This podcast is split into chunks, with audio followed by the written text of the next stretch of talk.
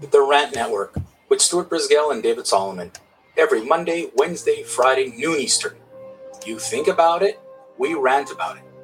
Listen to us live on Facebook.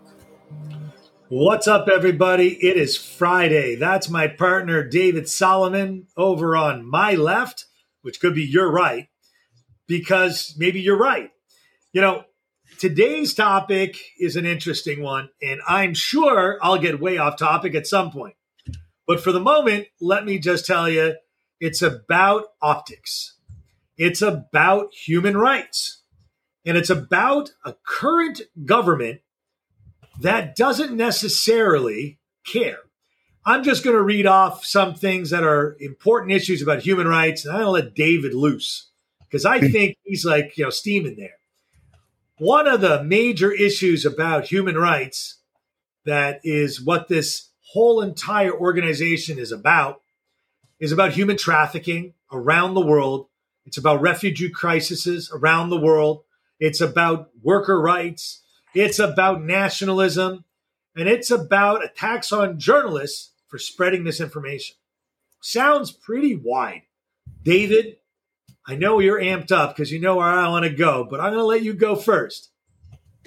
Look, folks, I got to tell you, I um, I am sick and tired of hypocrisy. If you ask anybody, I I'm I'm you know I've done those personality tests where they said that doing the right thing and judgment and all that is really really critical and important.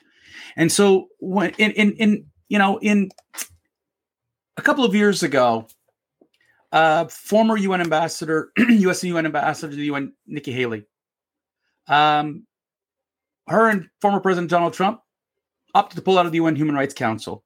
Now, let me tell you something about Miss Haley. She's a phenomenal, phenomenal individual. For those of you who may or may not remember, she spearheaded the whole movement to remove the Confederate flag from the grounds of the South Carolina legislature. Okay. She was the one who yelled at the UN for the first time about the hypocrisies that the UN continues to push forward and she fought. And if you don't believe me, feel free to read her autobiography. It's a phenomenal autobiography, by the way.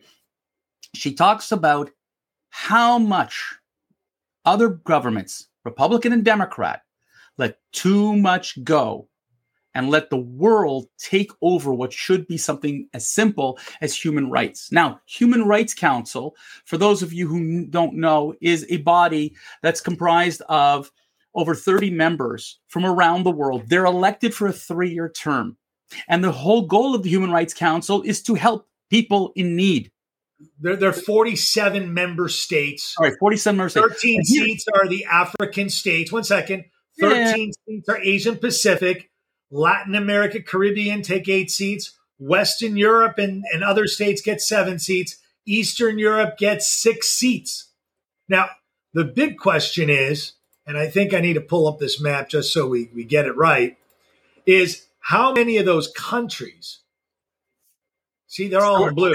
Here's the problem I have with this whole map, which you're about to show. Oh, yeah. That, that it's as if the UN Human Rights Council is bringing in such stellar human rights states like China, Russia, Cuba, um, Libya, Pakistan, these are Bangladesh. These How are about Afghanistan. How about out of uh, the new oh, Afghanistan? And, and, oh, sorry, and I forgot about Venezuela. So for me, I'm looking at this going. This Human Rights Council is like taking a bunch of criminals and making them the judges. So what do you think? Wasn't that called the Cosa Nostra? Yeah. The crazy thing, what's going to happen here is that this body has no interest in human rights. They're interested in deflecting it. They're interested in only pushing the attention towards somewhere else. And that somewhere else has been traditionally the state of Israel.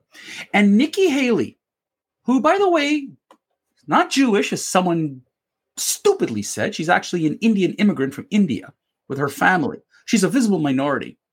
Grew up saying she was sick and tired of injustice and she was sick and tired of racism and she was sick and tired of people not doing the right thing. And the Human Rights Council was proof positive of not doing the right thing.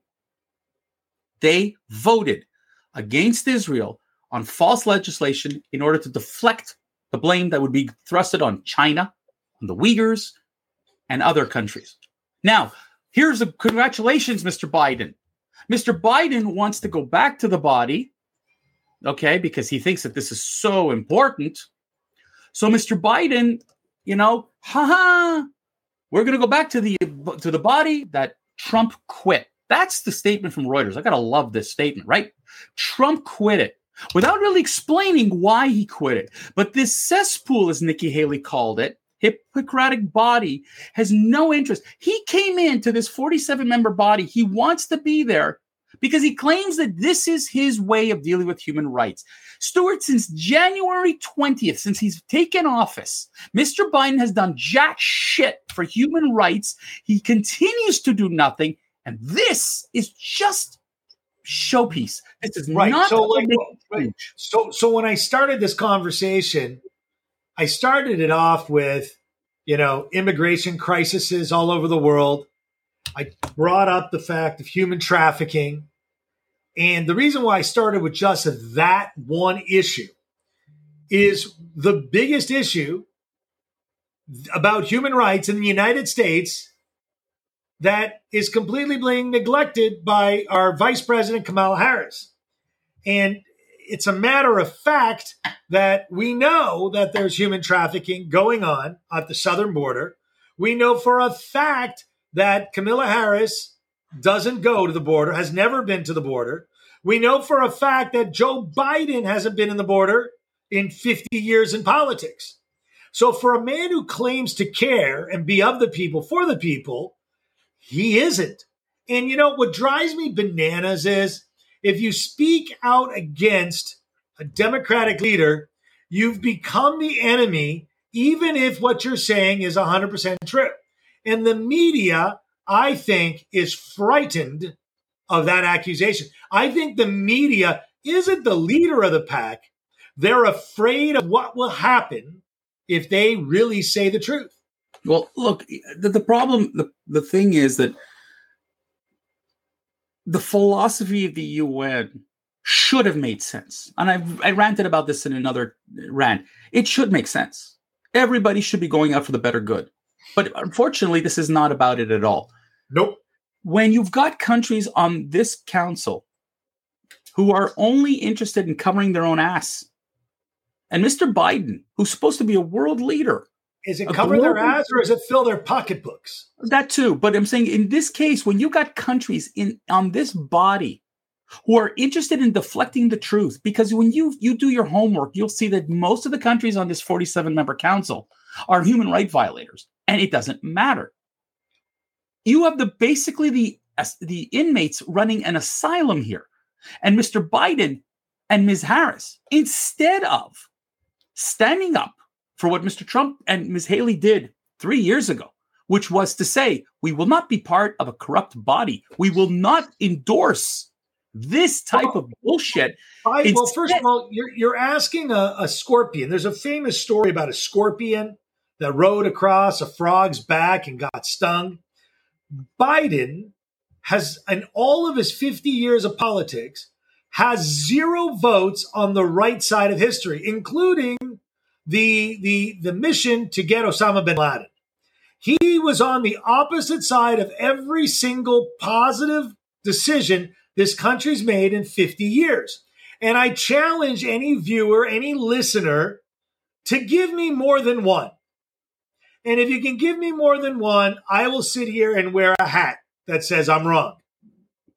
This is a major, major problem. But, but the where when is, you manufacture, when you manufacture the facts that are not facts, you end up with nonsense. But Kamala Stuart, Harris the, and Joe we, Biden president. But we, but we know that. But the point of the whole thing is, is that they basically put lipstick on a pig by by going ahead and to to try to be reelected. And by the way, the U.S. was elected apparently with the second lowest number of votes to come back into the council because guess what?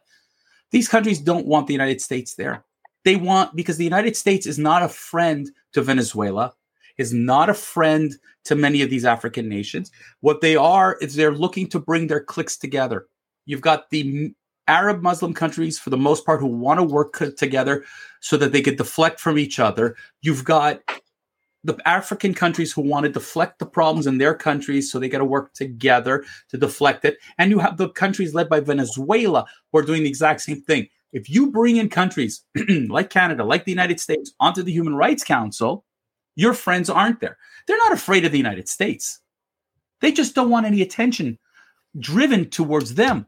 And the problem is that when Nikki Haley was on there, her comment was it made zero sense that the dozens of resolutions attempted to be passed against Israel were passed versus Venezuela, who was on the council at the time, got zero. Well, and you know why? Okay. It's because you wanted to, you had to defend your friends. Protesters were killed in Venezuela as part of the political turmoil there. And of course, what did the UN do? They turned a blind eye to the facts. So, so after many years ago in another life, I sat on the League of Human Rights with a man by the name of Conrad Black, who actually sat right next to my left. And I saw an organization that fought for rights back in the late 80s, early 90s, and and saw firsthand what the atrocities that people do. Organizations are never perfect. And you know what? There are problems in every single organization that's a not for profit in the planet. None of them are altruistic. However, the UN's Council for Human Rights is a disaster. And you want to know something else? Biden is a disaster and causing massive issues. You know what? He belongs on the Human Rights Commission. He's no better than the president of Venezuela, the president of Cuba, or the president of China or North Korea. He is just as guilty as they are. And to be honest with you, I hope the people listening to this broadcast, whether you're Republican or Democrat, this isn't a partisan, you know, issue. This is a human rights issue. This is about the next man, the next woman, it's about your fellow person in the world. How in the world could you support a person or persons that support hatred, murder, segregation, rights of women, rights and abuse of children? That's what these people are. These African countries, they kidnap kids, they they they do things to women that are unspeakable. Right? On sterilization, in trafficking. You know, they blame the US likes to blame itself for human trafficking, for slaves from hundreds of years. Very true. There was a massive problem. But the members of the UN Council of Human Rights, some of them are current slave traders, are currently in their countries and doing trafficking and selling people. And Stuart, and Stuart, the problem I have is that Mr. Biden claims that, you know, like other presidents, the other presidents had no intestinal fortitude to stand up to the UN. These presidents have sat there and said, we just got to be there because it looks right to the population. If we do, if we disrupt this norm, they'll lose votes. They care less about human rights. They care less about it because if, in fact, Mr. Biden, and I'm putting this on him, why?